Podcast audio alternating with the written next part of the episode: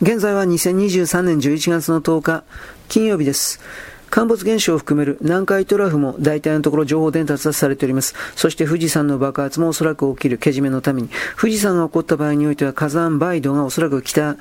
関東を中心として60センチから1メートルぐらい積もるのではないかという予測値が出ています。そうなった場合においては行政は間違いなく崩壊、維持できません。流動が、つまりあの運輸であるとかトラックの輸送であるとか何もかもができなくなります。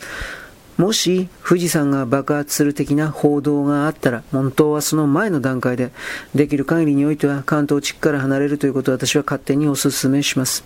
そして混乱期が始まります。これはこれから例えば世界の各国元首が暗殺されるかもしれないということを含めての動きであり、さらに戦争であるとか、もちろん疫病、そうしたもののたくさんの混乱が起きるということ、そして既存の社会が維持できないということ、その流れの中で、しかし国家機能がほぼ壊滅する流れの中で、しかしこれを復活させようという動きの中で、今までと同じような収奪装置、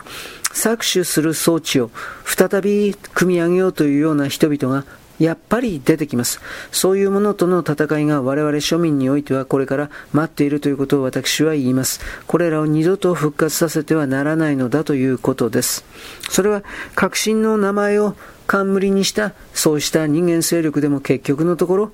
人々を搾取するということをベースに自らの組織体を維持させているということがあり得るので、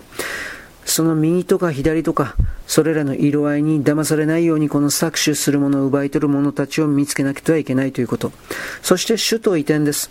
首都機能が壊滅的な打撃を受けますので、その政治中枢機能も各地に分散することになりますが、名古屋とか大阪に移動することはありません。そもそも名古屋、大阪は破壊されております、陥没で。そうした方で一旦地方に分散します。そしてその後でやっぱり不便だからということで、新しい首都がどこかに、四国から千葉、この辺りの地帯において移動することになってます。